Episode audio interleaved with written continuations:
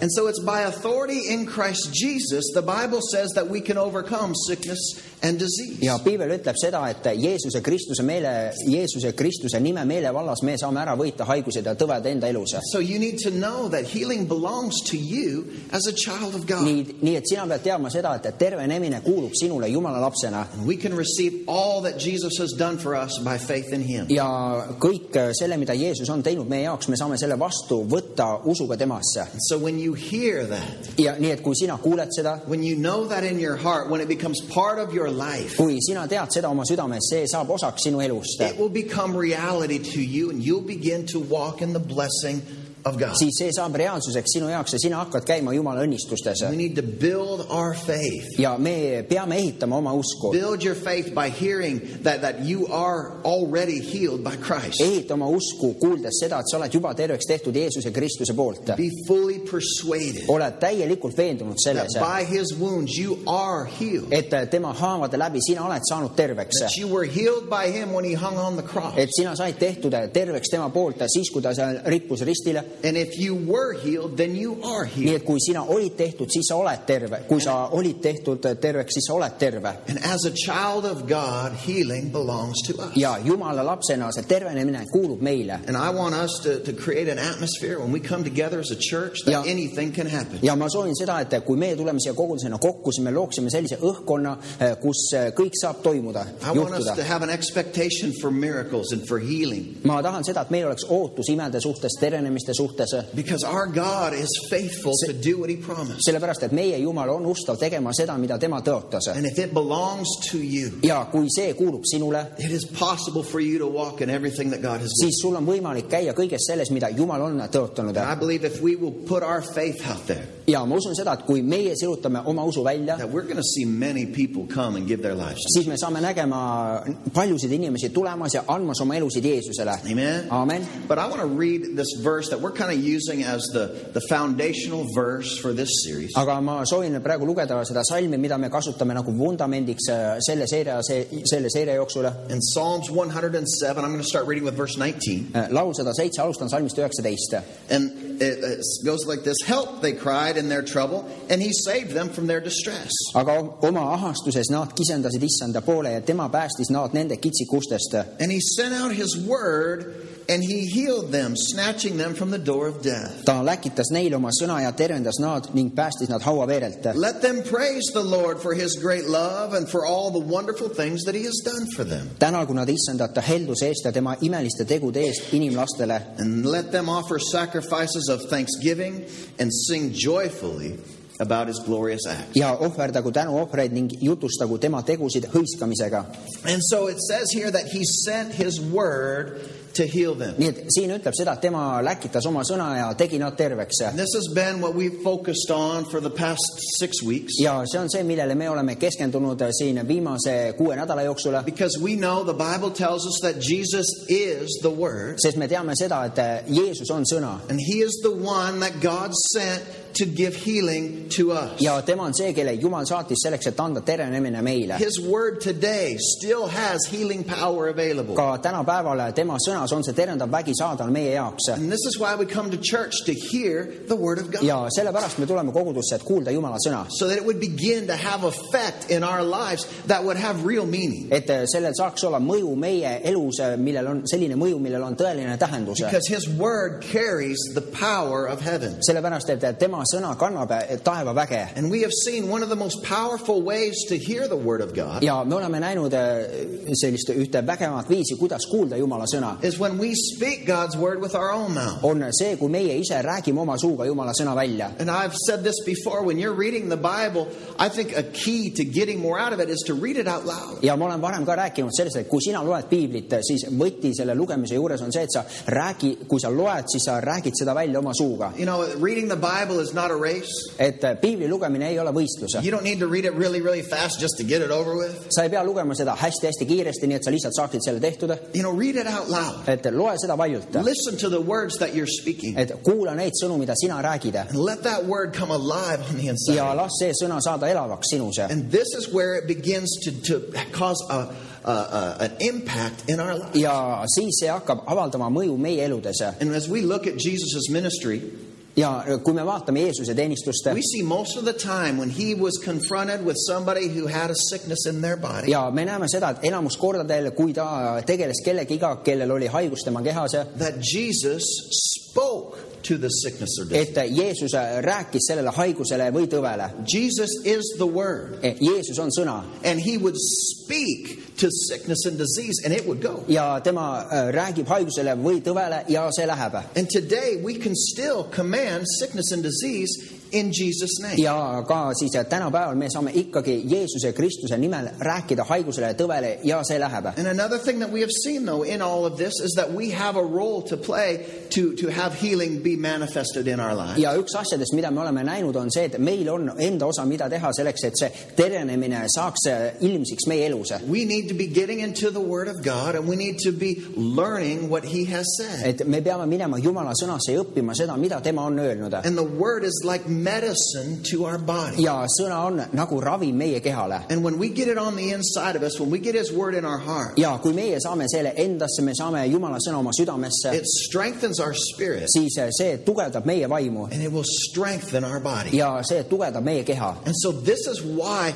this is so important for us to take this time to study. ja sellepärast meie jaoks on nii tähtis, et võtta see aeg ja õppida seda, Because I want you healthy. kuna mina tahan seda, et sina oleksid terve. Life is so much better when we when we don't have the flu, right? elu on palju parem, kui meil ei ole külmetushaigust, Life on nii is so much better when we're not stuck in bed and sick. elu on palju parem, kui me ei ole seal voodis kinni haigena. Life is better when we are walking with health and healing. elu on parem, kui me käime tervises ja terenemises And that belongs to ja you see kuulub sinule as a child of God. Jumala lapsena. And so we want to we want to take this and we want to have it be active in our lives. nii et me tahame võtta selle ja me tahame seda, et see oleks aktiivne meie eludes. Last week, remember we looked at the guy uh, in the Bible. His name is Naaman. ja mäletate seda, eelmine nädal me vaatasime piiblist meest, kelle nimi on Naaman. He had leprosy. tal oli pidalitõbi And back then, this was one of the worst uh, things that anybody could get a hold of because there was absolutely no cure. ja sellel ajal see oli kõige hullem haigus, mida üldse endale külge saada, kuna ei olnud mitte mingit äh, ravi selle suhtes. And, and we see that he didn't just hear about God, ja me näeme seda, et tema lihtsalt ei kuulnud Jumalast, but he heard from God. vaid tema kuulis Jumala alt. And, and I think a lot of Christians today, they hear a lot about God, but they're not hearing from God for themselves. ja ma arvan seda, et tänapäeval paljud kristlased, nad kuulevad Jumalast, aga nad ise ei kuule Jumalalt. But it was through his obedience to what God had said to him aga läbi selle sõna, läbi selle, et ta oli sõnakuulelik sellele, mida Jumal ütles temale, that he received healing in his body tema sai, võttis vastu selle terenemise enda kehasse, because he was obedient. kuna tema oli sõnakuulelik Jumalale. So, not just hearing that God could do this, nii et ta, ta lihtsalt ei kuulnud seda, et Jumal saab teha seda, but letting God speak to him and then being obedient to that. vaid ta lasi Jumalale rääkida seda endale ja ta oli sõnakuulelik selle suhtes. You know, other verses that we've been reading is out of Psalms 103. ja teised salmid, mida me oleme lugenud laulust sada kolm, Psalms 103, and I'm going to read starting with verse 2. laul sada kolm, alustan salmist üks, Kaks. kaks. And it says, Praise the Lord, O my soul, and forget not all his benefits. Kiida mu hing issandat ja ära unusta ühtegi tema heategu. Uh, yours, the Bible doesn't say all. The, the, the English Bible says, and don't forget all his benefits. sees, et, Do not forget all his benefits. et äh, ära unusta kõiki ta heategusid, Don't forget everything that he has done for et you. ära unusta kõike seda, mida tema on teinud sinu jaoks And then in verse 3, he begins to tell you what's, what some of that is. ja siis salmis kolm ta hakk- ta hakkab rääkima siis, mis on mõned neist, Who forgives all your sin and heals all your disease. tema annab andeks kõik su üle kohtu, tema parandab kõik su tõved, All. kõik, ütle kõik, kõik, sin. kõik sinu patu, You know, even the, the little secret sins that you don't think anybody knows about. isegi su salajased patud, mille suhtes sina arvad, et mitte keegi isegi ei tea neist midagi. Jesus Christ has paid a price so that that could be forgiven. Jeesus Kristus on maksnud hinna selle eest, nii et see, et sa võiksid saada andeks selle. And so he forgives all your sin nii et tema annab andeks kõik su patud and he heals all your disease. ja ta teeb sind terveks kõikidest suu That haigustest. means nothing is left out. nii et see tähendab seda, et mitte miski ei, ei jää välja sellest And he continues in verse 4. He says, Who redeems your life from the pit and crowns you with love and compassion. edasi salmist neli, tema lunastab su elu hukatusest ja ehib sind helduse ja halastusega nagu pärjaga. Who satisfies your desires with good things so that your youth is renewed like the eagles. tema täidab su suu heaga, et su iga saab uueks nagu kotkale.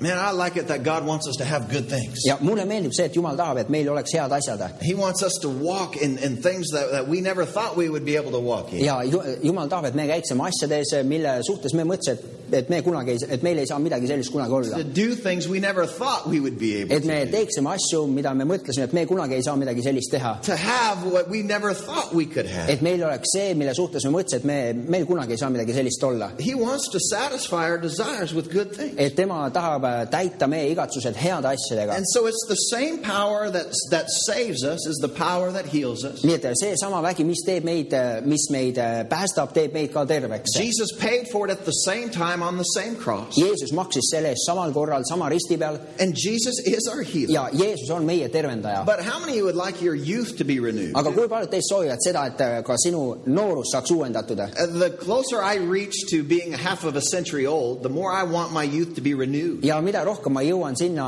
kus ma olen nüüd pool sajandit vana saan olema, ma tahan seda, et minu noorus saaks uuendatud You know, and even though I might be getting old, I want to still do fun, useful things. et kuigi siis äh, see Ken, I might be getting old, but I want to act young. et ma võin muutuda, tähendab, ma võin olla juba vanem, aga ma ikkagi tahan käituda noorelt, teha lahedaid asju. Because I want to have fun. I want to enjoy my life. kuna mina tahan lõbutseda, ma tahan nautida oma elu You know, I look at some people that just stop enjoying their life and they get old. ja ma, ma olen näinud seda, kuidas mõned inimesed, nad lõpetavad oma elu nautimise ja siis nad muutuvad vanaks. But then I see old people that are having a whole lot more fun than even I am. aga ma näen vanu inimesi, kes palju rohkem naudivad seda elu, nad on lõbusad elus palju enam kui mina. And that's what I want to be when I'm old and I'm retired and, and somebody else is pastoring this church. ja mina tahan olla selline siis, kui ma olen juba vana, kui mina olen pensionil ja keegi teine on selle koguduse pastor And I'll come here during the summer ja ma tulen suvel siia and I'll sit and listen to somebody else preach. ja kuulen, kuidas keegi teine jutlustab. But then I'm going to go find me a place where I could go have some fun as an old man. aga siis ma lähen leian koha, kus kohas mina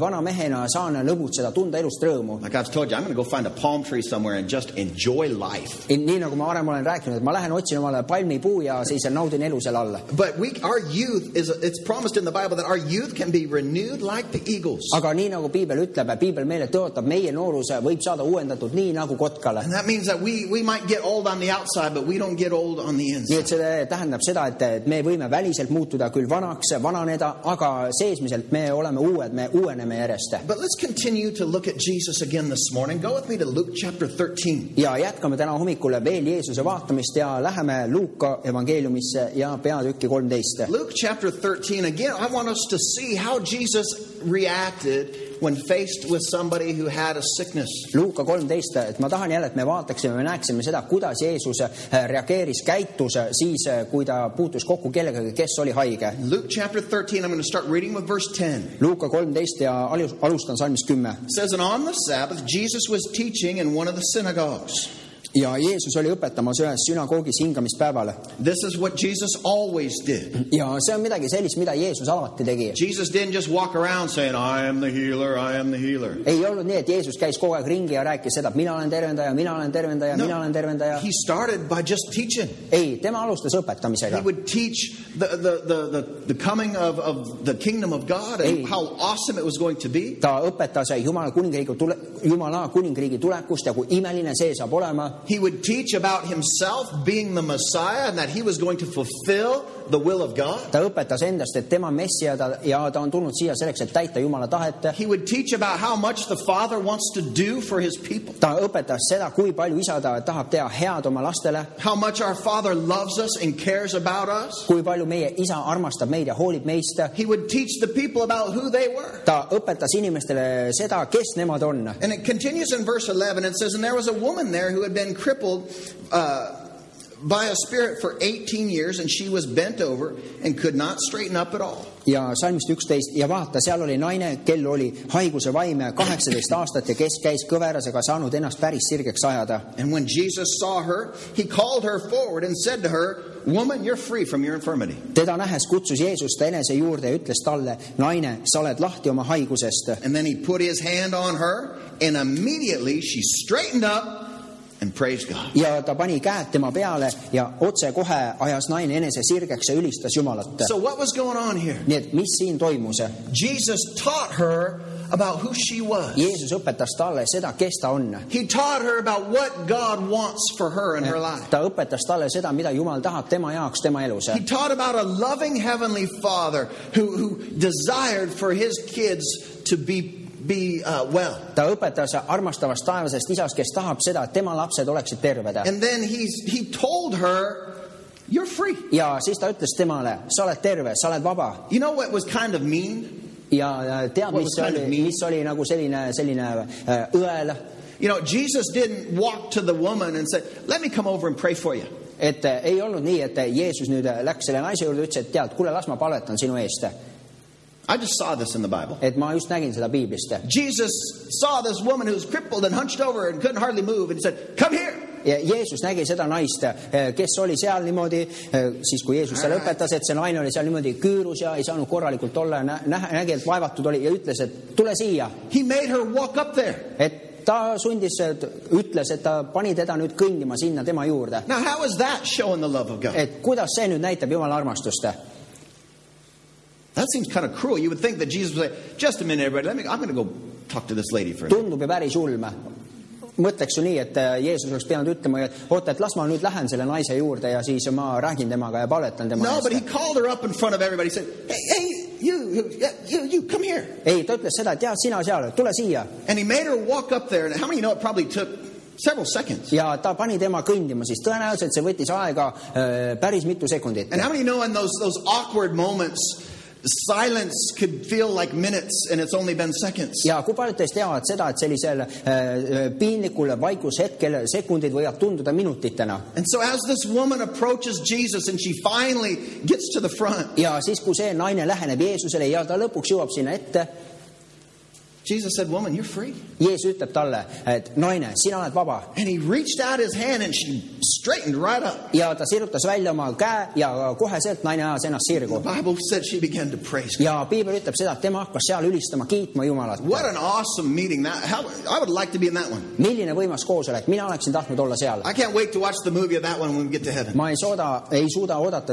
ära seda hetke, millal, kui ma olen taevas ja ma saan näha seda videot sellest But we koosolekust. see that Jesus dealt with sickness a lot like he would deal with somebody who was possessed with the devil. aga me näeme seda, et väga tihti Jeesuses tege-, Jeesus tegeles haigusega, nii nagu ta tegeles siis äh, mõne inimesega, kes oli äh, siis äh, kurjast vaimust vaevatud. He would just tell it to go et ta lihtsalt ütles, et, et see läheks ära and he would take his authority over that thing that, that Satan had put on the people. ja ta võttis äh, siis meelevalla selle asja üle, mille saatan oli pannud inimese peale. And I think we need more of that. ja äh, mina arvan seda, et me vajame rohkem seda. I want to see more of that in, in the day we live in. mina tahan näha seda rohkem nendel päevadel, kus me elame. That in the name of Jesus, we take authority over sickness and disease. et Jeesuse nimel me võtame meelevalla haiguste ja tõvede üle. And he's not screaming and yelling at this sickness. ja ta ei kisa ega karju seal selle haiguse peale. Some people think that taking authority means you got to raise your voice and you've got to really yell at it. ja mõned inimesed arvavad seda, et see, et nüüd võtta meelevalda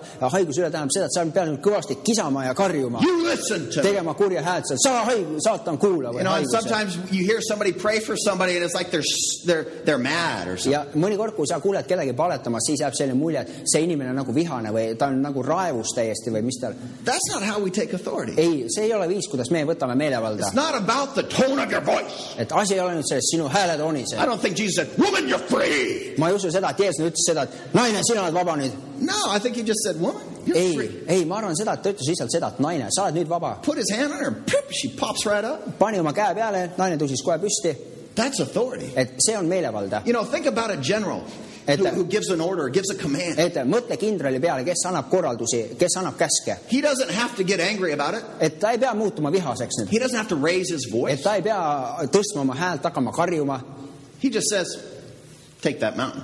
vaid äh, ta ütleb seda, et minge võtke see mägi. And what do the boys do? ja mida siis need poisid teevad? They all run up there and they take that mountain. Nad äh, kõik lähevad ja võtavad, vallutavad selle mäe. Why? miks? Because he said. kuna tema ütles, He didn't have to yell it, didn't have to scream it, didn't take three or four minutes. ta ei pidanud kisama, karjuma seal kolm-neli minutit nende peale, It just took one word lihtsalt oli vaja ühte sõna, go take the mountain. minge, minge võtke mägi And the soldiers will go take the mountain. ja siis sõdurid äh, lähevad ja võtavad selle mäe It's the same way as Jesus speaking to sickness and disease. ja samamoodi on ka siis, kui Jeesus ta äh, siis rääkis haigustele ja tõvedele He would just take his authority. et ta lihtsalt võttis oma meelevalla olukorra üle He would just nende say üle. go and it would go. ta ütles, et mine ja see läks. He would just say, You're free. ta And they ütles, would be free. et sa, sa oled vaba ja, ja nad said vabaks. Healing is, is under the authority of Jesus' name. tervenemine, tervenemine on Jeesuse äh, Kristuse nime meelevalla all. And so when we begin to speak to sickness and disease, we have no authority in ourselves. nii et kui me hakkame rääkima haigustele või tõvedele, siis meil ei ole meelevalda kuidagi iseenesest And. that's what makes some Christians grumpy that they have to get mad when they pray. ja see teeb nii, et mõned kristlased, nad muutuvad väga selliseks kuidagi raevukaks ja kuidagi selliseks natuke imelikuks, kui nad hakkavad kisama, no mõtled, nad peavad nüüd karjuma, kui nad palvetavad. Get angry about this thing. in et ma, Jesus' ma name. saan vihaseks selle asja pärast praegu Jeesuse nimel. Uh, it- it's not about that. ei, asi ei ole üldse selles, It's about knowing who you are in Christ Jesus. vaid asi on selles, et sina tead, kes sina oled Jeesuses Kristuses. Amen. It's amen. about taking authority that has been given to you in the name. Asi on selles, et sina võtad selle meelevalla, mis sinule on antud tema nimes. Yes, we hate sickness and disease. jah, me viskame, vihkame haigusid ja tõvesid Jesus hated sickness and disease. Jeesus vihkas haigused ja tõvesid But what he would do is he would teach the people what God provided and that, what, what God wanted. aga mida ta tegi, oli see, et ta rääkis inimestele, õpetas inimestele eh, siis mida, millega Jumal neid on varustanud ja mis Jumalal on nende jaoks olemas. And we never see Jesus, well, very rarely do we see Jesus pray a long prayer for somebody to get there. ja väga harva me näeme seda, et Jeesus palvetas pikka palvet eh, kellegi tervenemise pärast. Very rarely. väga harva. Usually it's just one sentence that he would say. Eh, tavaliselt see oli lihtsalt üks lause, mida tema ütles. Sometimes two or three. mõnikord kaks või kolm. But I'm talking when Jesus dealt with sickness and disease, 15 seconds is all he needed. ma räägin sellest, kui Jeesus tegeles haiguste, haigustega, tõvedega, siis see oli viisteist sekundit võttis aega võib-olla, et see, ta saaks terveks. You know, it's when somebody says, well, pastor didn't pray for me very long, ja kui keegi ütleb seda, pastor ei palvetanud minu eest küllaltki so kaua I, I guess I'm not going to be healed. nii et mina vist ei saa ikka terveks. It has nothing to do with the duration of the prayer. It's about the authority that the words are spoken. seal ei ole mitte midagi pistmist äh, selle palve ajalise kestusega, vaid selle meelevallaga, mis sai võetud selle olukorra üle. Jesus has and uh. Jeesusel oli ja ikka praegu veel on meelevald. Jesus has given authority to you and to me so that we can use that authority. Jeesus on andnud selle meelevalla, selle meelevalla sinule ja minule selleks, et me saaksime seda kasutada And so what this means is in the spirit realm, we have rank like generals. nii et mida see tähendab seda, et ma siis äh, vaimses äh, sfääris meil on nagu kindralite auaste. And when we speak the will of the commander, ja kui meie siis räägime selle komandöri seda tahet välja, when we speak the will of God, kui meie räägime Jumala tahet, our word, when our words are his words, kui meie sõnad on tema sõnad, there is authority and there's power behind those words. siis seal on meelevald, seal on vägi nende sõnade taga. Amen. amen. We just need to know what he what his will is. meie lihtsalt peame teadma seda, mis on tema tahe And we have been looking for seven weeks that it is his will for us to be healed. ja me oleme vaadanud seda, et mitu nädalat nüüd, et tema tahe on see, et meie oleksime terved. And this is not a New Testament thing. This is something throughout the whole time that man has been here. ja see ei ole mingi selline Uue Testamendi asi, vaid see on kogu aeg on olnud see Jumala tahe terve selle aja, mis inimene on siin planeedil olnud. He's, he wants them to be healed and whole. ta That's tahab his seda, et desire. nad oleksid terved ja tugevad, see on tema tahe, igatsus. He is the one who has authority. ja tema on see, kellel on see meelevald. But we have to put ourselves under that authority. aga meie peame siis panema ennast selle meelevalla alla. We have been made joint heirs with Jesus Christ. meid on tehtud kaaspärijaks koos Jeesuse Kristusega, piibel ütleb nii. And so I want you to begin to take your authority when it comes to sickness and disease. nii et ma tahan seda, et sina hakkaksid võtma oma meelevalda, mis nüüd puudutab haiguseid ja tõvesid. We see one other key I want to look at here in verse 12. It, uh, it says that she was free from her sickness. ja siin ma tahan, et me vaataks veel ühte võtit, et salmis kaksteist ütleb seda, et ta sai vabaks oma haigusest She was set free from her sickness. et ta sai lahti oma haigusest, ütleb eestikeelne tõlge. How many have claimed things for yourself before? et kui, How many claimed things for yourself? kui paljud teist on varem siis äh, äh, küsinud asju enda jaoks You know, uh, may, may, maybe said things like, well, you know, või öelnud asju enda yeah, jaoks, yeah, my aching back, et äh, minu valutav selge, you know, the, uh, my cold, minu külmetuse you, know, my arthritis is really acting up today. minu artriit on täna väga selline aktiivne And you're claiming it as yours. ja, ja, ja, ja sa ütled, sa nimetad seda nüüd, vot see on minu oma I think we need to be careful what we say, how Yeah. we speak over our body. ma arvan seda, et me peame olema väga tähelepanelikud, ettevaatlikud, kuidas me räägime ja mida me räägime oma keha, oma tervise kohta. But this woman had obviously claimed this for herself. You know, my bent over condition. aga tõenäoliselt see naine oli rääkinud siis selle olukorra kohta, et see, et see minu see küürus olukord And Jesus said, Woman, ja Jeesus ütles, naine, you are set free from your sickness. et sa oled lahti oma haigusest, sa oled vabaks tehtud oma haigusest And, and uh, this no longer was hers. ja see enam ei olnud tema oma. He said, it's, it's not yours. You're free from it. ta ütles, et see, see ei ole sinu oma, sina oled vaba sellest And when it comes to sickness and disease, Jesus desires for us to walk free from that. ja mis puudutab haiguseid, tõvesid, Jeesuse igatsus meie suhtes on see, et me oleksime vabad neist. You need to fight against that sickness and disease knowing that Jesus has set you free. sina pead võitlema selle haiguse tõve vastu, teades seda, et Jeesus tahab, et sina oleksid terve, et sa oleksid lahti if sellest. Jesus took it for you, ja kui Jeesus võttis selle sinu eest, sinu jaoks, do, don't go and claim that it's yours. siis ära mine ja hakka ütlema nüüd, et äh, see on minu oma. You need to you need to guard your heart and guard your mouth. sina pead kaitsma oma südant, sa pead kaitsma oma suud, Guard the words that you speak over your own body. et valva nende sõnade üle, mida sina räägid oma keha kohta. And if you're sick, you just say, This sickness is attacking me. ja kui sa oled haige, siis ütle lihtsalt, see haigus ründab mind. But you don't claim it as, Well, this is my sickness. aga aga ära hakka ütlema, et see nüüd on minu haigus, Because Jesus has set us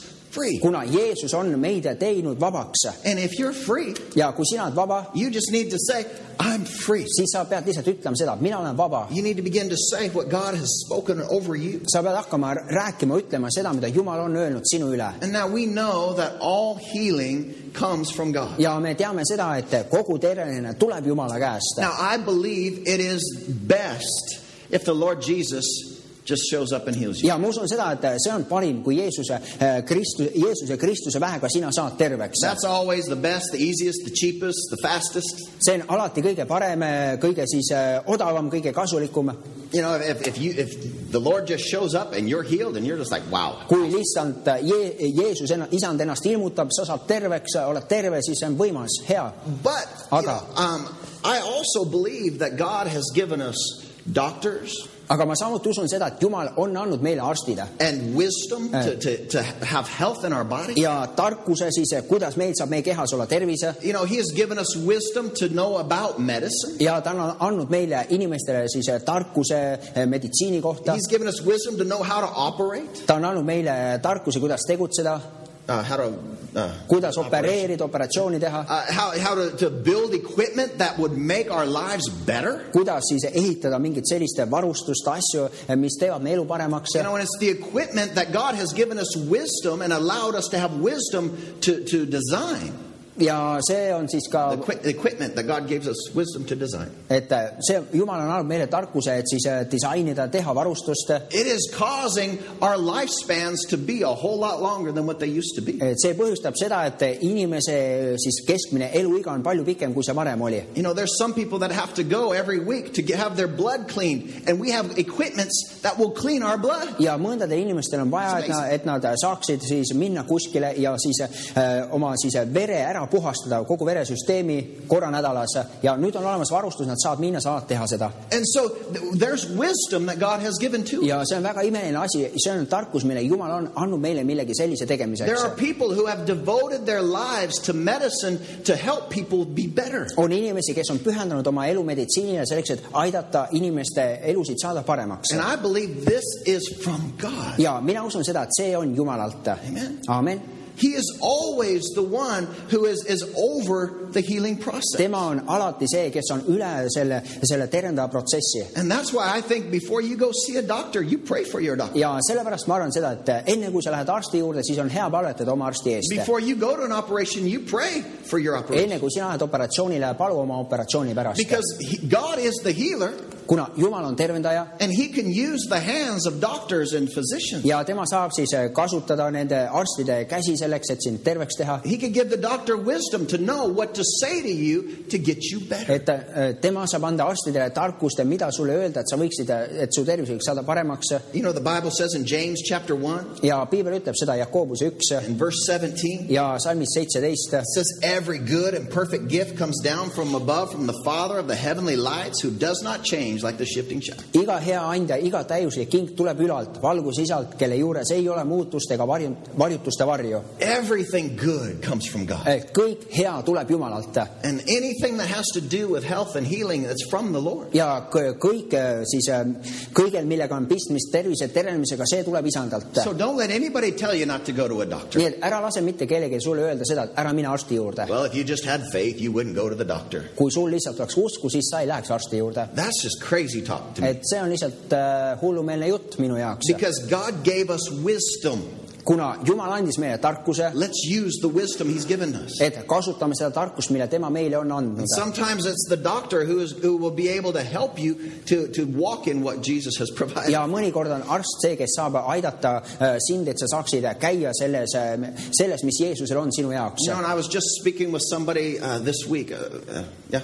ja sellel nädalal just ma rääkisin kellegiga And they're, they're having some, some health issues. ja tal on tervisega probleeme And they said that, that they had uh, someone come to them, some preacher come Yeah. to them and say, Well, just stop taking all your medicine and just believe God. ja siis eh, keegi nii-öelda jutlustaja tuli tema juurde ja ütles seda, et tead, lihtsalt lõpeta ravi, ravimite võtmine ja siis sa saad And terveks that. just makes me so mad at whoever it was that said that. I see just ajab wanna- mind lihtsalt eh, nii raevu, kes iganes ütles seda. you know, I'm a nice guy, tead, mina olen tegelikult päris selline meeldiv mees, but I would like to just beat some people till they just can't move anymore. aga mulle li- meeldiks lihtsalt peksta mõnda inimest nii palju, et ta lihtsalt enam ei suuda ennast Then, then we liigutada. could pray and believe God to heal them after I'm done. ja, ja siis paluda tema eest, uskuda seda, et Jumal teeb ta terveks But peale seda, kui ma olen siis You tegelenud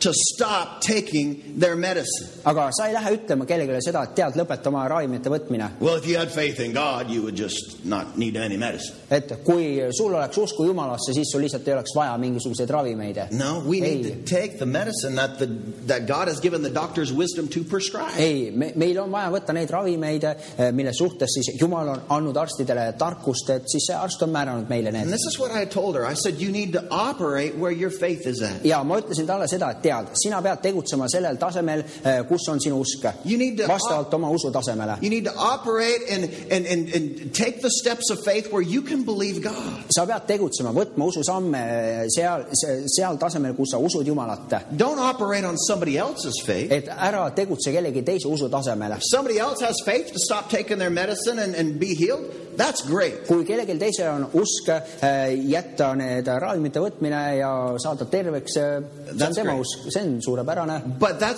might not be where you're at. aga see ei pruugi olla see paik, kus oled sina. You need to operate where your faith can believe God from the very bottom of your heart. sina pead tegutsema seal tasemel, kus on sinu usk, kus sa kogu oma süga, südamega usud. And sometimes you might need to go to see the doctor. ja mõnikord sul on vaja minna arsti juurde. Your faith might be, I'm going to go to the doctor and I believe he's going to have wisdom to tell me what to do. Sinu usk võib olla seal tasemel, et kus, et ma usun seda, et ma lähen arsti juurde ja et sellel arstil eh, saab olema tarkust ja ta teab täpselt, mida minuga te teha.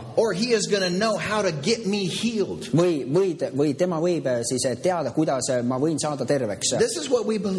Ja see on see, mida meie usume Jumalalt And. listen, it's okay to go in faith to see the doctor. ja kuula seda, et see on täiesti sobilik asi, hea asi, et, et sa lähed arsti juurde usus. Amen. That's okay. et eh, see, see on täiesti okei okay asi. You need the doctors. I've been to the doctor. et eh, sa vajad siis arsti, et mina olen käinud arsti juures. Oh, Pastor, you're supposed to be a man of faith. pastor, sina peaksid olema usumees. I am. et ma olen I have faith that my doctor knows what's best for me. et äh, mul on usku seda, et, et äh, see arst te- teab, mis on parim minu jaoks But. listen, I'm always believing that Jesus is my healer. aga ma alati usun seda, et Jeesus on minu tervendaja. But he's going to use the doctor. aga ta kasutab seda arsti. Amen. Amen. He's going to he's going to use the wisdom that they've been given to help me et tema kasutab äh, siis, see arst kasutab seda tarkust, mis talle on antud selleks, et aidata mind. so that I can walk in what he has provided, health and healing. et ma saaksin käia selles äh, tervisest terenemis, millega Jumal mind on varustanud. You, know, you just believe that Jesus is going to use your doctor. ja sa lihtsalt usud seda, et Jeesus kasutab äh, su arsti selleks, et sa saaksid terveks. Some of you might not necessarily need to go to see a doctor. ja mõnel teist ilmtingimata ei ole vaja minna arsti juurde. But maybe your faith is this, if I just stay home and get rest for a couple of days, I know I'm going to be fine. võib-olla sinu usk on seal tasemel, et kui ma lihtsalt olen kodus paar päeva puhkan, et siis ma saan olema terve ja tugev jälle. I believe Jesus is going to heal me and restore me and refresh me. ma usun seda, et Jeesus teeb mind terveks, ta tugevdab mind, tema värskendab mind. I just need a few days to not go to work and just relax and enjoy. mul on lihtsalt vaja võtta mõni päev, et lihtsalt puhata, lõõgastuda and go back and listen to all of Pastor Barry's teachings. ja siis minna kuulata kõiki Awesome neid day. jutlusi, mida pastor Barry on jutlustanud, suurepärane mees.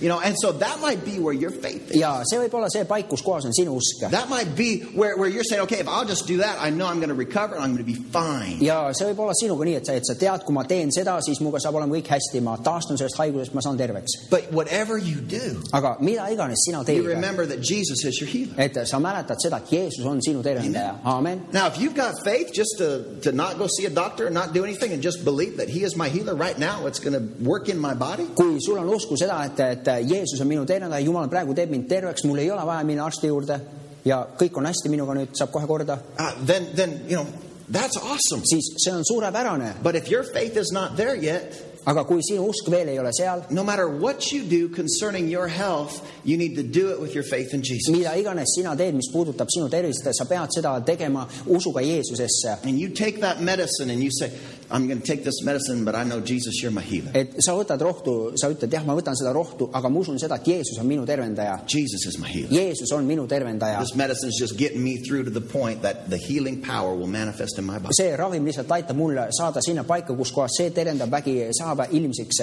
And, and how many of you know this, that whenever you're sick, ja kui paljud teist teavad seda, et millal iganes sina oled haige, you don't really feel like fighting very much. siis sul tegelikult eriti ei ole sellist tunnet, et sina tahaksid võidelda. You don't really feel like standing and just believing the Bible and praying and sul ei ole sellist tunnet, et sa lihtsalt äh, tahaksid võidelda, sa tahaksid uskuda piiblit ja paluda. you know when you're sick et sa jah, usus rääkida Jumala sõna, lugeda piiblit, paluda, kui sa oled haige, when your body is weak kui sinu keha on nõrk, when you're being attacked et äh, kui, sa oled rünnaku all, how many of you know that affects even your desire to pray and to read your Bible? kui paljud teist teavad seda, et see, siis see isegi mõjutab sinu äh, tahet, igatsust palvetada, piiblit lugeda, right. On nii või? You know and so what do we need nii et mida me siis vajame? what do we do then mida me siis teeme? well that's why it's important for us to have others around us who can pray and stand with us Äh, sellepärast on hea, kui on olemas teised inimesed meie ümber, kui me vajame palvet. that we would have others who would be able to lift up our hands and help us to, to stand in faith et teised on meie kõrval, et nad aitavad siis, tõstavad ka käsi, aitavad käsi tõsta ja paluda usus. that we could have others listen to teachings that others have done and just just let that build up our heart et me saame kuulata siis õpetust, jutlusi sellest, et, et Jumala sõnast ja kuidas teised on saanud terveks ja lasta sellele ennast üles õhutada. aga me vajame teisi usklikke enda ümber, et nad jul- julgustaksid meil ja aitaksid meil püsti tõusta. There's a lot of times when we're sick, we're not going to feel like, like having the strength to do it alone. sellepärast, et väga tihti võib olla nii, et kui me oleme haiged, siis me, me, meil ei ole seda, me ei tunne, et meil oleks seda jõudu, et tõusta nüüd püsti ja üksinda võidelda. But in your heart, I want you to have the attitude as I'm getting out of this bed. aga ma tahan, et sina teaksid, et sul siis oleksid, et sul oleks südames selline hoiak, et ma olen kindel, mina saan püsti siit voodist, ma tõusen siit ülesse, kuna Jeesus on minu tervendaja. I'm redeemed from sickness and disease. mina olen lunastatud haigustest ja tõvedest Jesus is my healer. ja Jeesus on minu tervendaja. This stuff is trespassing in my body and it has to go. ja see, see äh, asi on äh, tulnud nagu vastu õigusi siia minu keha pinnale ja ta peab siit lahkuma. ta on üle astunud sellest piirist, kuhu ta tegelikult, ta ei tohi siia tulla. Ja seesama vaim, kes äratas Kristuse surnust üles, see on elav minus.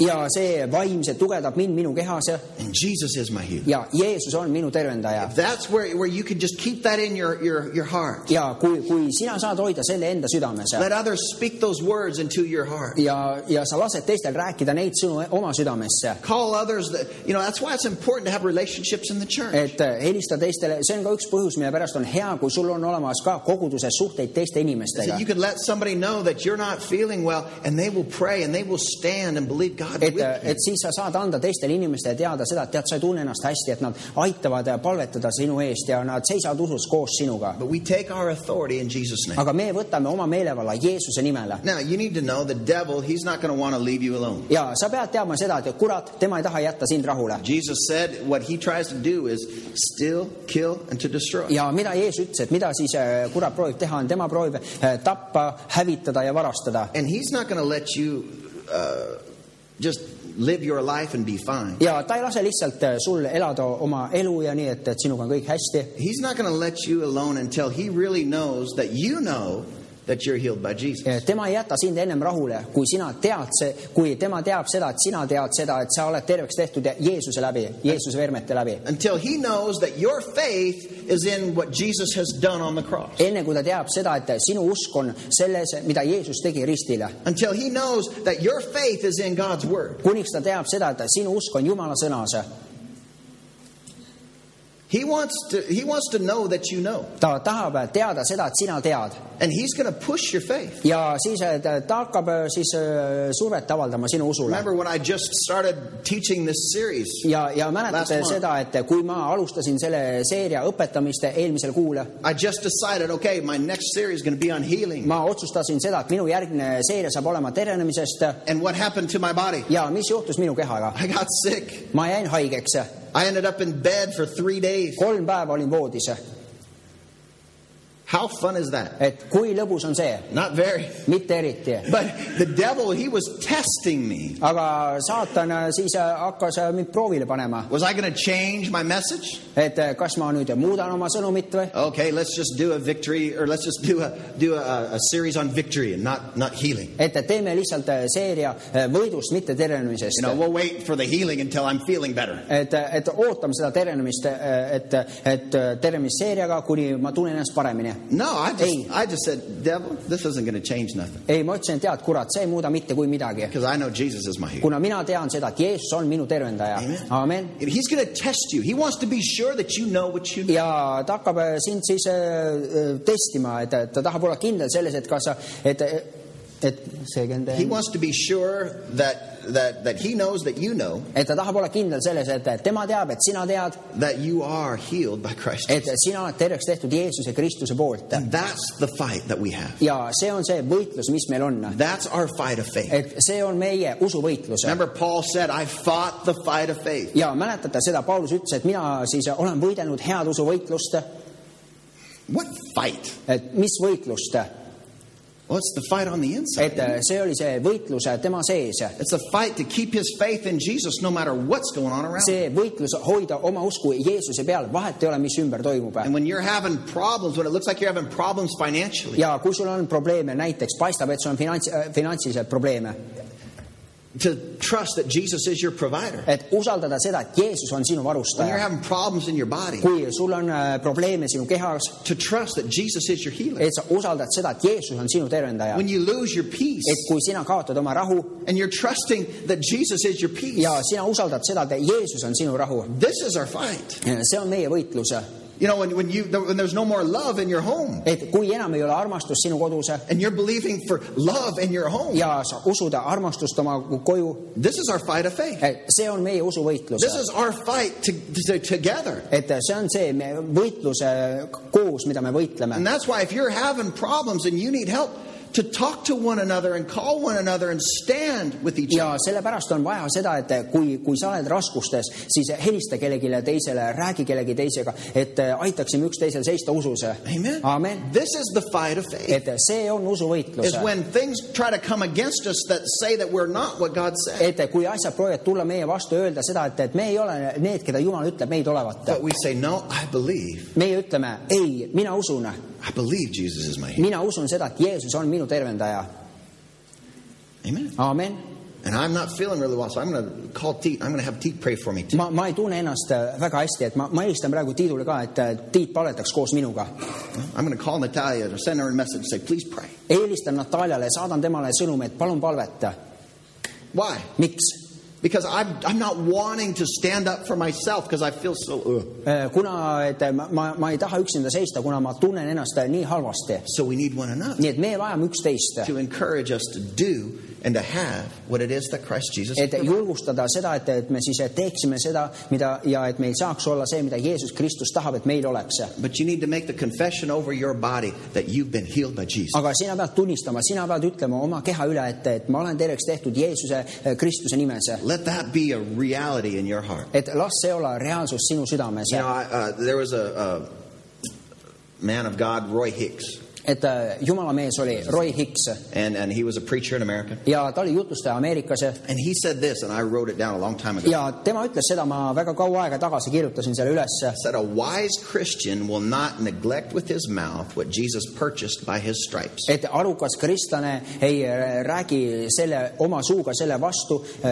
millega siis Jeesus Kristus meid on varustanud, What Jesus did on the cross. mida Jeesuse, selle vastu, mida Jeesus Kristus tegi ristile. Amen. A Amen. wise man arukas mees will not talk against what Jesus Christ has already provided. ei räägi selle vastu, millega Jeesus Kristus on meid juba varustanud And this applies to healing in your body. ja see samuti puudutab terenemist sinu kehas.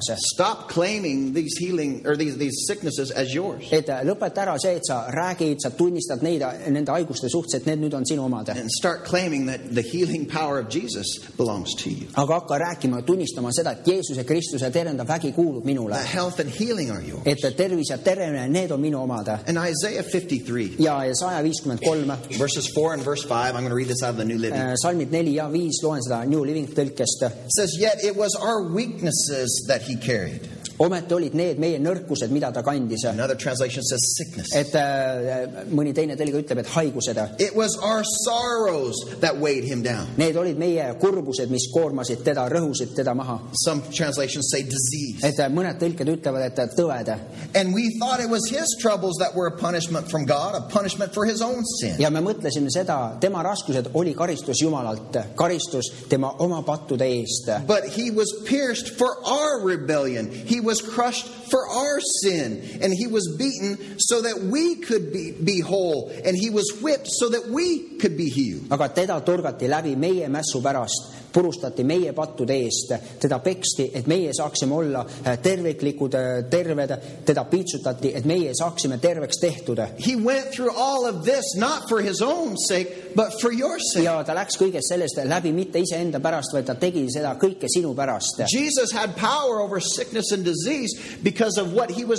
Accomplish. Jeesusel oli see meelevald haiguste tõvede üle sellepärast, mida tema pidi äh, täitma, tegema And so now we, in his name, have authority over sickness and ja disease. nüüd meil äh, tema nimes on olemas see meelevald haiguste ja tõvede üle And Jesus carried our sickness and our, our diseases so that we do not have to. ja Jeesus kandis meie haigused ja tõved selleks, et me ei peaks seda tegema. And so you are, if you're sick, nii et kui sina oled haige, you just need to declare, this is not mine. siis sa pead lihtsalt seda ütlema, kuulutama, et see ei ole minu oma. Jesus took this for me on the cross. Jeesus võttis äh, selle äh, minu eest ristile. Jesus took this pain for me. Jeesus võttis selle valu minult. Jesus took this sickness for me. Jeesus võttis selle haiguse minult. Jesus took this confusion for me. Jeesus võttis selle segaduse minult. And I am healed and whole in Jesus' name. ja mina olen terve ja terveks tehtud Jeesuse Kristuse nimel And as we submit to God, ja kui meie alistume Jumalale, He is going to make us strong in our body. siis tema teeb meid tugevaks meie kehas. As we claim what Christ Jesus has done for us, et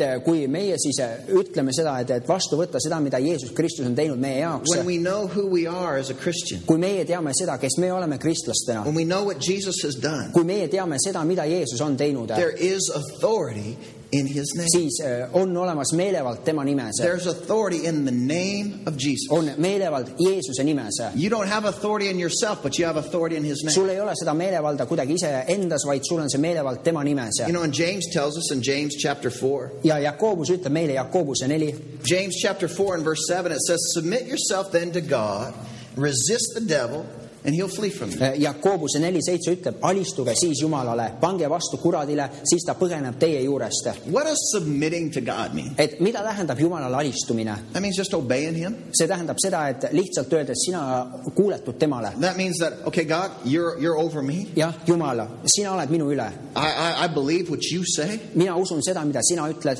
Tell me what to do. ütle mulle, mida teha, Tell me what you promised. ütle mulle, mida sina tõotasid. Remind me by your Holy Spirit what, what, what is your will in this situation. meenuta mulle oma püha vaimu läbi, mis on sinu tahe selle olukorra jaoks Then we can, we can act. Ja siis meie saame tegutseda. But our first thing is we're obedient to God. We're submissive to Him. aga meie esimene asi on see, et me oleme sõnakuulelikud temale, me oleme, me alistume Jumalale And when we submit to God, that means we're coming under His authority. ja kui meie alistume Jumalale, siis see tähendab seda, et meie tuleme tema meelevalla alla Then we can resist the devil. ja siis meie saame vastu seista kuradile. It's a waste of time to try to resist the devil if you have not come under the authority of God. et see on aja raiskamine vastu seista kuradile, kui sina ei ole tulnud Jumala meelevalla alla. And that's when, you know, you're going to have to pray for a really long time and get mad in your prayer because it's not working. ja sellepärast sina pead palvetama hästi-hästi pikka aega ja saama vihaseks oma palves, kuna see asi ei tööta. You know, come on, devil, you do what I said now. no kurat, tee nüüd seda, mida mina ütlesin sulle,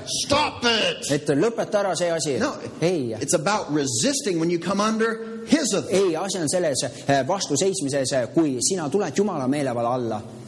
Hallelujah. halleluuja, Then we See- just speak. meie lihtsalt räägime, We resist it. meie seisame vastu And when sellele, it comes to sickness and disease, we say, no, no, no, not on this body. mis puutub haiguste või tõvede suhtes, me ütleme ei, ei, mitte siia kehasse, He's already taken it for me. et tema on, Jeesus on juba võtnud selle minu eest. So, in the name of nii Jesus, et go. Jeesuse nimes mine, You resist when you come under His authority. Jeesuse nimel mine, kui sina tuled tema meelevalla alla, And so, so when we do that, nii et kui meie teeme seda and the authority that we have in His name, ja, ja siis see meelevald, mis meil on tema nimes, when we obey, kui meie kuuletume, the Bible says that, that the devil will flee from you. siis piibel ütleb seda, et kurat, tema põgeneb sinu juurest.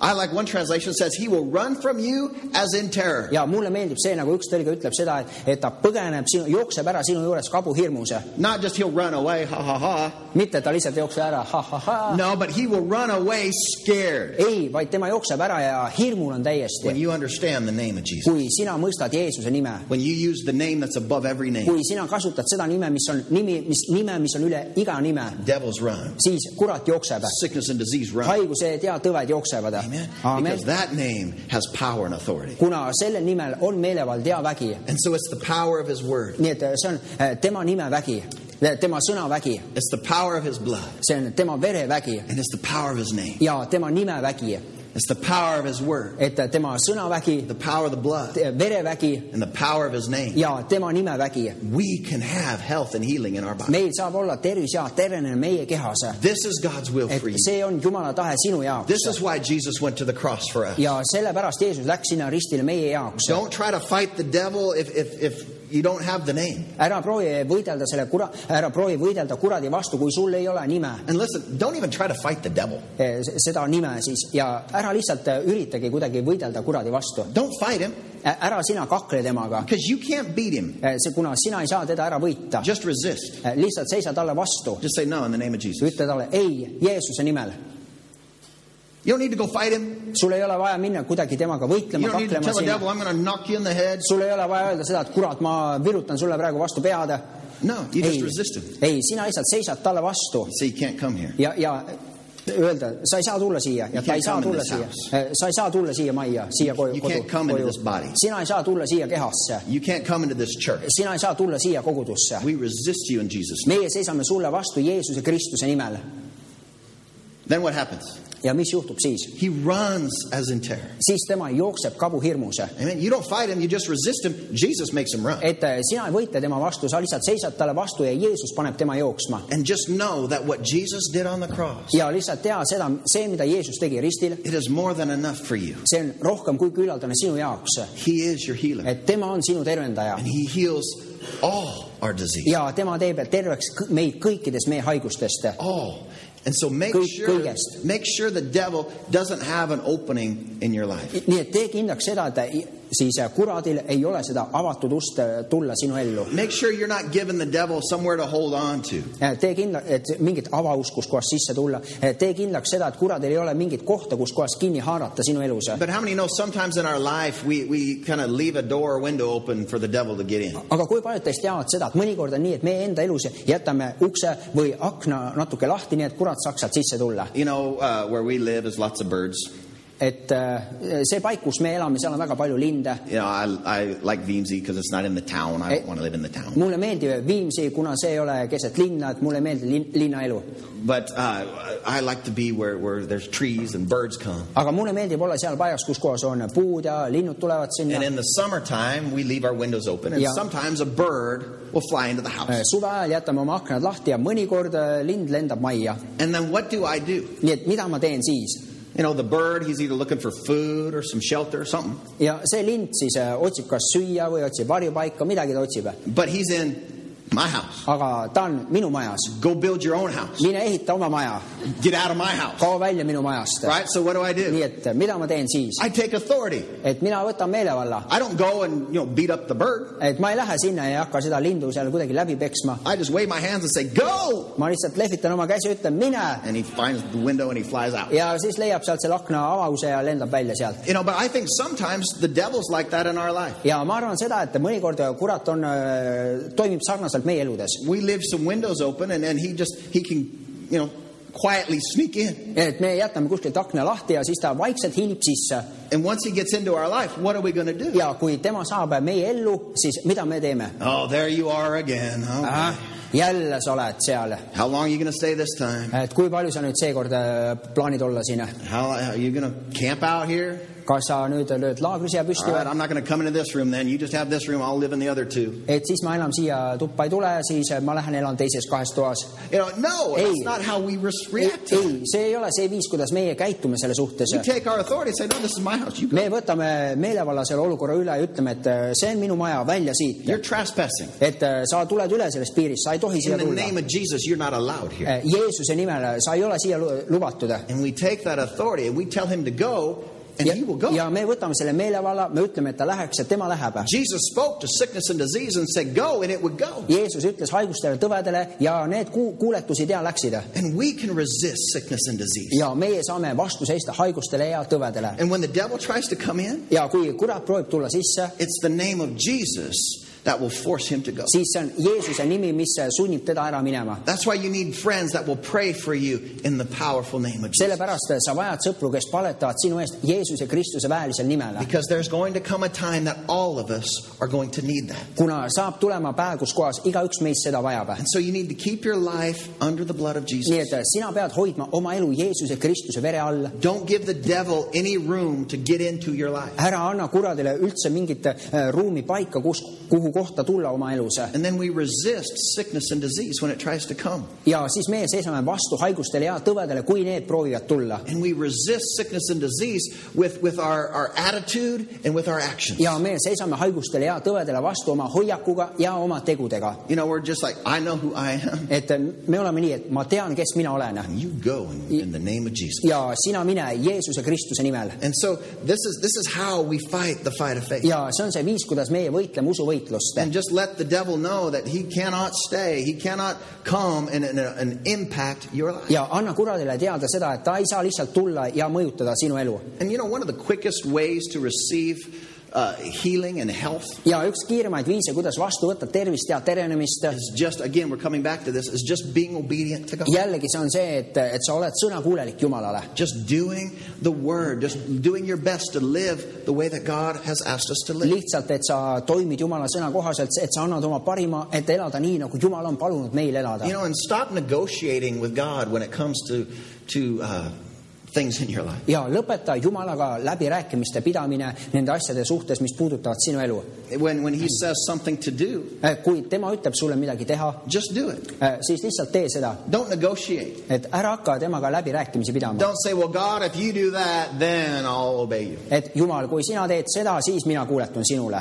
Is that submitting? et eh, kas see on alistumine No, that's ei not submitting. et see ei ole alistumine Well, God, you know, if, if you'll bring me out of this, then I'll be in church, I promise. jumal kui sina tood mind välja sellest siis ma saan olema koguduses ma luban seda If you help me through this, I promise I will just, I'll pray to you every day. et kui sina jumal kui sina aitad mind läbi minna sellest asjast siis ma tõotan sulle ma iga päev Or palvetan you might get to this point. või sa võid jõuda sellisesse Well, paika God, I just don't understand why you're asking me to do that. et jumal ma lihtsalt ei mõista mille pärast sina palud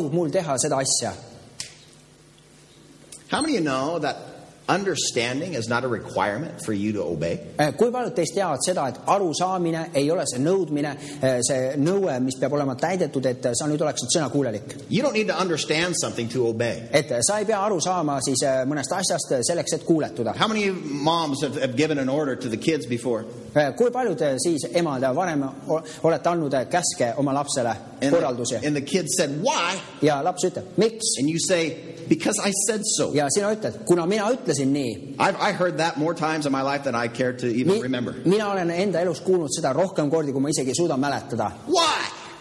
miks? Because I said so. Okay. kuna ma ütlesin sulle nii. Why do I have to do it? miks ma pean seda tegema? Because I said so. kuna mina ütlesin nii. Okay. hea küll, Barry, take out the trash. Barry, vii prügi välja. But it's not my turn. aga ei ole minu kord. Do it because I said so. tee seda, kuna mina ütlesin nii. Okay. You Hea küll. know, understanding is not a requirement to obey. arusaamine ei ole see nõue, mis peab olema täidetud selleks, et kuuletuda. And there's going to be things that God is going to ask us to do in His Word, and you might not understand it at first. ja saab olema asju, mida Jumal palub oma sõnas teha meid ja eh, sa alguses ei pruugi aru saada sellest, et miks nüüd. You might not understand why do I have to do sa ei pruugi aru saada nüüd, mille pärast mina pean seda tegema. Ask Pastor Barry to do that. He's the one who's supposed to be so holy. et eh, palu pastor Barrit, las nüüd tema teeb seda asja, tema on see, kes peab olema nüüd nii püha. Why do I have to do miks that? mina pean tegema seda asja? ma ei taha võtta seda aega You know, you don't need to understand everything to obey. et sa ei pea saama aru kõigest selleks, et kuuletuda. And when God begins to speak to your heart, you just, yes, sir, ja kui, kui Jumal hakkab rääkima sinu südamesse, siis sul peab olema nii, et jah, ma kuuletun, ma teen. You submit to God et sina alistud Jumalale. so that you are able to resist the devil. nii et sina oled võimeline vastu seisma kuradile. You know, and so so we trust him that what he has asked us to do is for our own good. nii et me usaldame teda, et see, mida tema on palunud meil teha, on meie kasuks. Listen, God's not going to ask you to do anything that's going to hurt your life. ja kuula nüüd, et Jumal ei palu sul teha mitte midagi sellist, mis saab olema siis lõppkokkuvõtteks kahjulik sinu elule. Whatever God asks you to do, he asks so that his blessing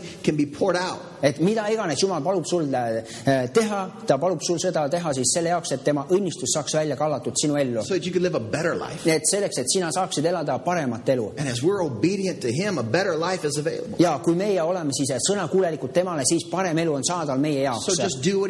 nii et lihtsalt tee seda, mida tema ütleb. And and one way to stay healthy ja üks viisidest, kuidas siis püsida tervena, on see, et sa lõpetad patustamise, patu know, tegemise. you there. ja on olemas väga mitu palju erinevat paika, sa ei pea praegu minema sinna But there's a vaatama time in seal John chapter 8 aga siis on seal aeg eh, Johannese kaheksa, where Jesus said, Go and, and, and uh, you know, stop sinning. kus Jeesus ütles seda, et mine ja ära tee enam pattu.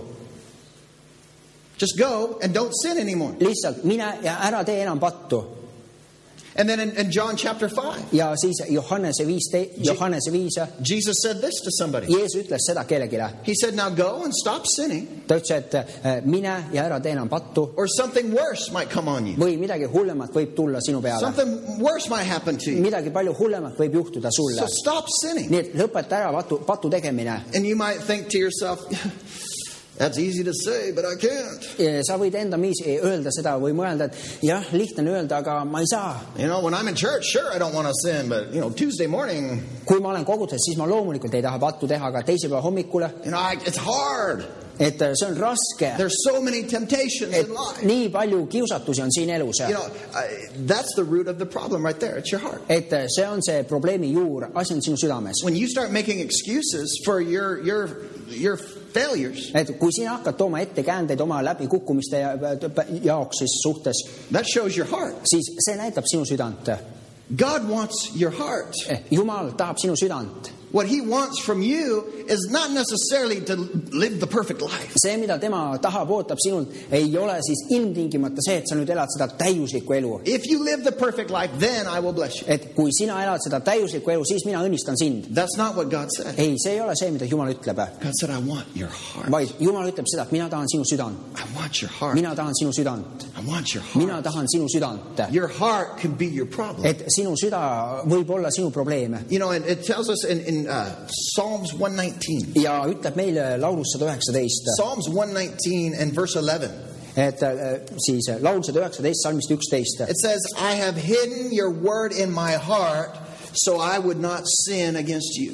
ma panen su sõnad tallele oma südamesse, et ma ei teeks pattu sinu vastu. Put God's word in your heart, et pane Jumala sõna oma and it südamesse will help you to not sin. ja see aitab sul äh, siis mitte teha pattu. And when you're having an issue in your life, you know you have a weakness. ja kui sul on mingisugune asi, millega sa tegeled enda elus, sa tead seda, et sul on mingi nõrkus, How many you know you have a weakness? et kui paljud teist teavad seda, et sul on nõrkus, I have a weakness. et minul on nõrkus. I know what it is. mina tean, mis see on You need to know your weakness. ja sina pead teadma enda nõrkust. And if you think, well, I don't have any weaknesses, kui sa mõtled seda, et mul ei ole nõrkusi, ah, you've got big problems. siis sul on suured probleemid. You need to find where your weakness is et sina pead leidma, kus kohas on sinu nõrkus, so that you could resist in that area. nii et sina saad vastu seista selles valdkonnas. Where you get God's word in your heart about that nii et sina saad Jumala sõna endasse selle asja so suhtes. that you won't sin. nii et sina ei tee pattu. Uh, You know, it's, it's not about perfection. et asi ei ole täiuslikkuses, It's about having a heart that says, God, I don't want to sin against you. vaid selles, et sul on selline süda, mis ütleb Jumala, et Jumal, mina ei taha sinu vastu pattu teha. I don't want to disappoint you. et ma ei taha sulle valmistada pettumust. I want to live the best I can mina for you. tahan elada parimal viisil sinu jaoks. I want to walk in all the blessings that you provided for me. ma tahan käia kõikides nende õnnistuste, kõikides nendes õnnistustes, millega sina mind oled varustanud. I will do this for you because you promised in your word. nii et mina teen seda sinu jaoks, kuna, kuna sina oled tõotanud oma sõnas. And when you know the word, then you could walk it out. ja kui sina siis tead Jumala sõna, siis sina saad käia selles oma elus. And you know, I want to I want to please God. How about you? ja mina tahan valmistada Jumala hea, head meelt. Right, you're in church, you need to raise your hand. et sa oled koguduses, sa pead oma käe üles tõstma. I want to please God. mina tahan Jumalale valmistada I head want God to meelt. look at me and say, "That's my boy." ma tahan seda, et Jumal vaatab minu peale ja ütleb, et vot tema on minu poiss. I want him to be proud of me. et ma tahan seda, et tema oleks uhke minu üle. I want when I wake up that he's like, "All right, there he goes again, another day." ma tahan seda, et kui mina ärkan üles, siis ta vastab minu peale, oh jah, või tähendab, et jah. Yeah, he looks at me. et, et tema siis vaatab minu peale There he goes to take another day. ja ütleb, et seal ta läheb jälle, et, et järjekordne päev jälle koos minuga võidukalt läbi minna. And so the will is in me to want to please God. That's what I want. nii et minu sees on see tahe, et valmistada Jumala head meelt ja see on see, mida mina tahan. When I worship God, I want him to know. Kui mina ülistan Jumalat, siis ma tahan talle öelda seda, et tema on imeline, et ta teab seda, et mina tean seda ja ütlen When talle. I pray and, and, and, and, and talk to him, I want him to know that I love him so much. ja kui mina palvetan, kui ma räägin temaga, siis ma tahan, et ta teaks seda, et ma armastan teda nii palju. But there, I don't live a perfect life. aga ma ei ela täiuslikku elu. You know, when I miss it, I, I, I feel bad. ja tead, kui mina enda elus eksin, panen mööda, siis ma tunnen ennast halvasti. And, and so my heart is to come to God and say, "Oh, God, I'm sorry. nii et minu süda, minu südamehoiak peab olema see, et ma tulen Jumala juurde ütlen, et Jumal, mul on nii kahju, I'm sorry I disappointed you. et, et mul on kahju, et ma valmistasin sulle I pettumust. don't want to do that. et ma ei taha teha seda Thank you enam. that you forgive me. Help Ja- me to be strong. ma tänan, et sina annad mulle andeks, et aita mul olla tugevam. But then I got to go back to his word and back to his promises and get that back in my heart. aga siis ma pean minema tagasi tema sõna juurde, tagasi tema tõotustesse ja saama sealt asjad tagasi oma südamesse. And so God is looking at the heart. nii et Jumal, tema vaatab äh, südame peale. He wants you to have a heart to repent when you've done wrong. ta tahab seda, et sul oleks selline süda, mis parandab meelt, kui sina oled eksinud. You know, in Acts chapter 13, ja Apostlite teod kolmteist, Acts chapter 13, verse 22, God's talking about David. Apostlite teod kolmteist kakskümmend kaks ja Jumal siin räägib Taavetist. And he says, I have found David, a man after my own heart, and he will do everything that I want him to do. salmis kakskümmend kaks keskelt, siis ma olen leidnud Taaveti Iisai poja endale meelepärase mehe, kes teeb kõik mu tahtmist mööda. Everything starts and ends with the heart concerning God. et äh, kõik saab alguse ja lõpeb siis äh, südame, südame juures, mis puudutab Jumalat. Is that not? vot, I had the wrong verse up there. et äh, Okay, anyway. Yeah. All right. Whatever. Okay, every time Lona gets a, a weird face, I know there's an issue. et kui With the lo, screen. iga kord, kui Loona teeb imelikku nägu, siis ma tean seda, et sellel, seal midagi on valesti. So sometimes if, if the screen gets messed up, I'm sorry. nii et mõnikord, kui see seal ekraanil seal on natukene asjad segaselt, siis palun But vabandust. anyway, God said in, Jumal in ütles Acts 13 22 Apostel teod kolmteist kakskümmend kaks, that he had found David, et ta on leidnud Taaveti, a man with his own heart. mehe oma südame järgi. I want us to have the heart of God. mina tahan seda, et meil oleks Jumala süda. I want God to find you, mina tahan seda, et Jumal leiaks sinu, a woman with his own heart, et äh, naisena, kellel on siis äh, tema süda, a man with his own et heart. mehe, kellel on tema süda, Somebody who says, God, I put you first. keegi, kes ütleb seda, et Jumal, mina panen sinu esikohale. Somebody who says, you know, I, God, look in my heart and know that I love you. et keegi, kes siis ütleb seda, et Jumal, et, et vaata mu südamesse ja tea seda, et mina armastan sind. You know, we don't want to be like Peter, where God has to just keep saying, Do you love me? Do you love me? Do me you love me?, et me me ei taha olla sellised nagu Peetrus, et siis Jumal peab pidevalt küsima, et kuule, kas sa armastad mind, kas sa armastad mind, kas sa armastad mind. No, we want Hey. to, we want to, what on our hearts say, God, I love you. ei, me, meie, meie süda siis äh, tahab olla selline, me tahame, meie südamed oleksid selline, et Jumal, mina armastan sind. The deepest part of who I am, I submit you. et äh, kogu siis oma kõige, mis ma olen, kõige sügavamast osast endast, ma täielikult armastan sind. Et ma teen, mida iganes sina vajad, et ma teeksin. Right. et äh, saa oma süda korda, sea oma süda korda. Put God et first. pa, pane Jumal esikohale That's what you do. ja see on see, mida sina teed. And once you do that, then the blessings of God can flow into ja ja siis, kui sina seda teed, siis Jumala õnnistus saab voolata sinu ellu. put your heart right, et äh, sina sead oma südame korda and then the healing that Jesus has provided will show up in your life. ja siis see terve, tervenemine, millega Jeesus sind on varustanud, see tuleb ja see voolab sinu ellu. You'll be able to resist the enemy when he tries to attack sa oled võimeline vastu seisma vaenlasele, kui tema ründab. because you've submitted to him. kui sina oled al- alistunud temale You know the name of ja Jesus sa tead, sa tunned Jeesuse because you nime, got his word in your heart. kuna tema sõna on sinu südames. And so everything with God starts in the heart. nii et äh, kõik asjad, mis puudutab Jumalat, need saavad alguse südamest. Everything starts in the heart. iga asi saab alguse südamest And as we follow God, ja kui meie järgneme Jumalale, he is going to take us to great places. siis tema viib meid äh, suurepärastesse As kohtadesse. we seek God with our lives, kui meie otsime Jumalat oma eludes, he is going to do great things for us. siis tema teeb vägevaid asju meie jaoks. Et tema on meie tervendaja and, and, and sickness and disease must go. et tema ilmub välja ja siis need haigused ja tõved, need peavad minema. But our heart has got to be after him. aga meie süda peab olema tema järgi. Not only to get our healing and then we go a different direction. mitte lihtsalt see, et me saame kätte oma tervenemise ja siis me läheme teise suunda. You know, when I get sick, okay, sure, I'm going to seek God. et ma jään haigeks, siis ma loomulikult ma otsin Jumalat. But then what happens when you're not sick? aga anymore? mis juhtub, toimub siis, kui sa enam ei ole haige? He knows your heart. et tema tunneb sinu südant, He's not just watching your actions. et ta lihtsalt ei, ei vaata sinu tegusid, He knows your heart. tema tunneb sinu südant. Oh, when we're having financial problems, I'm going to pray every day for him to be my provider. et meil on finantsilised raskused, ma paletan nüüd iga päev, et me, et me saaksime asjad korda. He's not looking at your actions. et, et tema siis ei vaata sinu tegude peale, He's looking at your heart. vaid tema vaatab sinu südant. Do you really want me?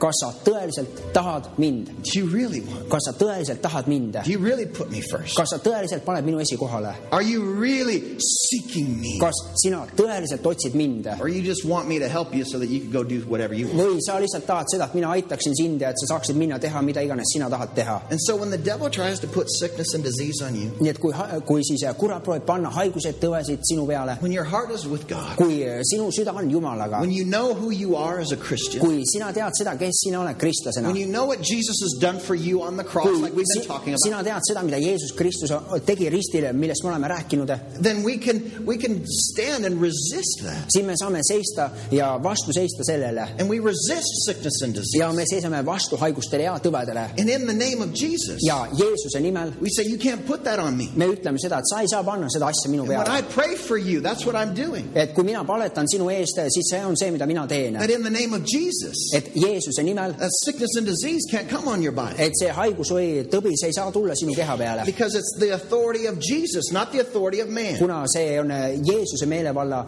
äh, küsimus, mitte inimese meelevalla. But you have to know what belongs to you so you can receive. aga sina pead teadma seda, mis kuulub sinule, selleks, et sa saaksid selle vastu võtta. Because the devil, he's going to hang on until he knows that you know that you're healed. kuna äh, kurat, ta nii kaua jääb sind siis sinna kiusama, sind tülitama, kuni ta teab seda, et sina tead seda, et sina And so the key to, to having health and healing is to submit to God and resist the nii devil. et see võti, et sul saaks olla tervis ja terenemine, on see, et sa alistud Jumalale ja sa seisad vastu kuradile The devil's going to try to attack you with symptoms and sickness. ja kurat proovib rünnata sind haiguste sümptomitega There's going to come a time for all of us that we're going to need to resist. ja saab tulema aeg igaühe meie jaoks, kui me peame seisma vastu We're going to need to call on the name of the Lord. et me peame hüüdma issanda nime, We're going to need to say, No, in Jesus' name, this ain't going to happen to me. ütleme seda ei Jeesuse nimel, see, see asi ei juhtu minule. And so we have got to know that, that what the name brings to us. nii et me peame teadma seda, mida nimi toob meile And look at how Jesus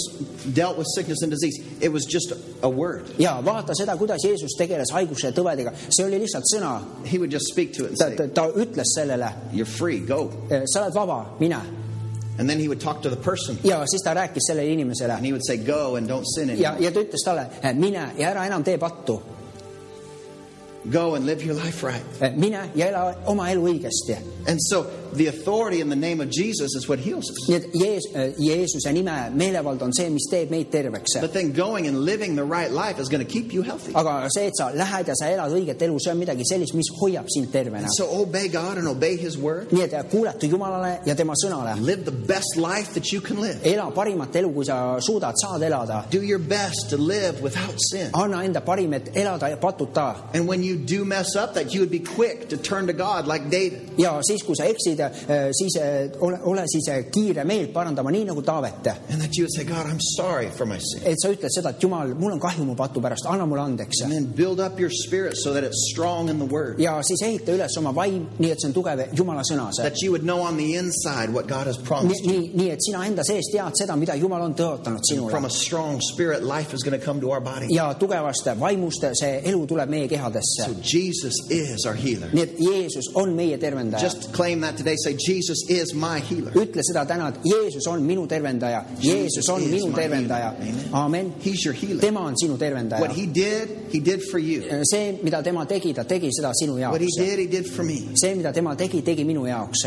He did it for everyone on the planet. ta tegi seda iga inimese jaoks, jaoks kogu siin planeedil. Anybody who would believe, igaühe jaoks, kes usub, they can receive what he has done for them. nemad saavad vastu võtta selle, mida tema on teinud äh, nende jaoks. And what Jesus provided just doesn't heal us when we're sick. ja see, millega Jeesus meid varustas, lihtsalt ei tee meid terveks siis, kui me oleme haiged, He's provided us the authority of his name that we might live healthy. vaid tema siis äh, on meid varustanud tema nime meelevallaga, nii et me saame püsida tervena. that we would enjoy a good, healthy life. et me naudiksime head, tervet elu. This is what God's will is for ja you. see on see, mis on Jumala tahe sinu jaoks. This is what He wants. see on see, mida tema tahab. This is what He has provided on the cross. ja see on see, millega tema meid on varustanud seal ristile. I don't know about you, but I'm thankful. Ja ma ei tea, kuidas on lood sinuga, aga mina olen tänulik. Amen. aamen. Mina olen nii tänulik.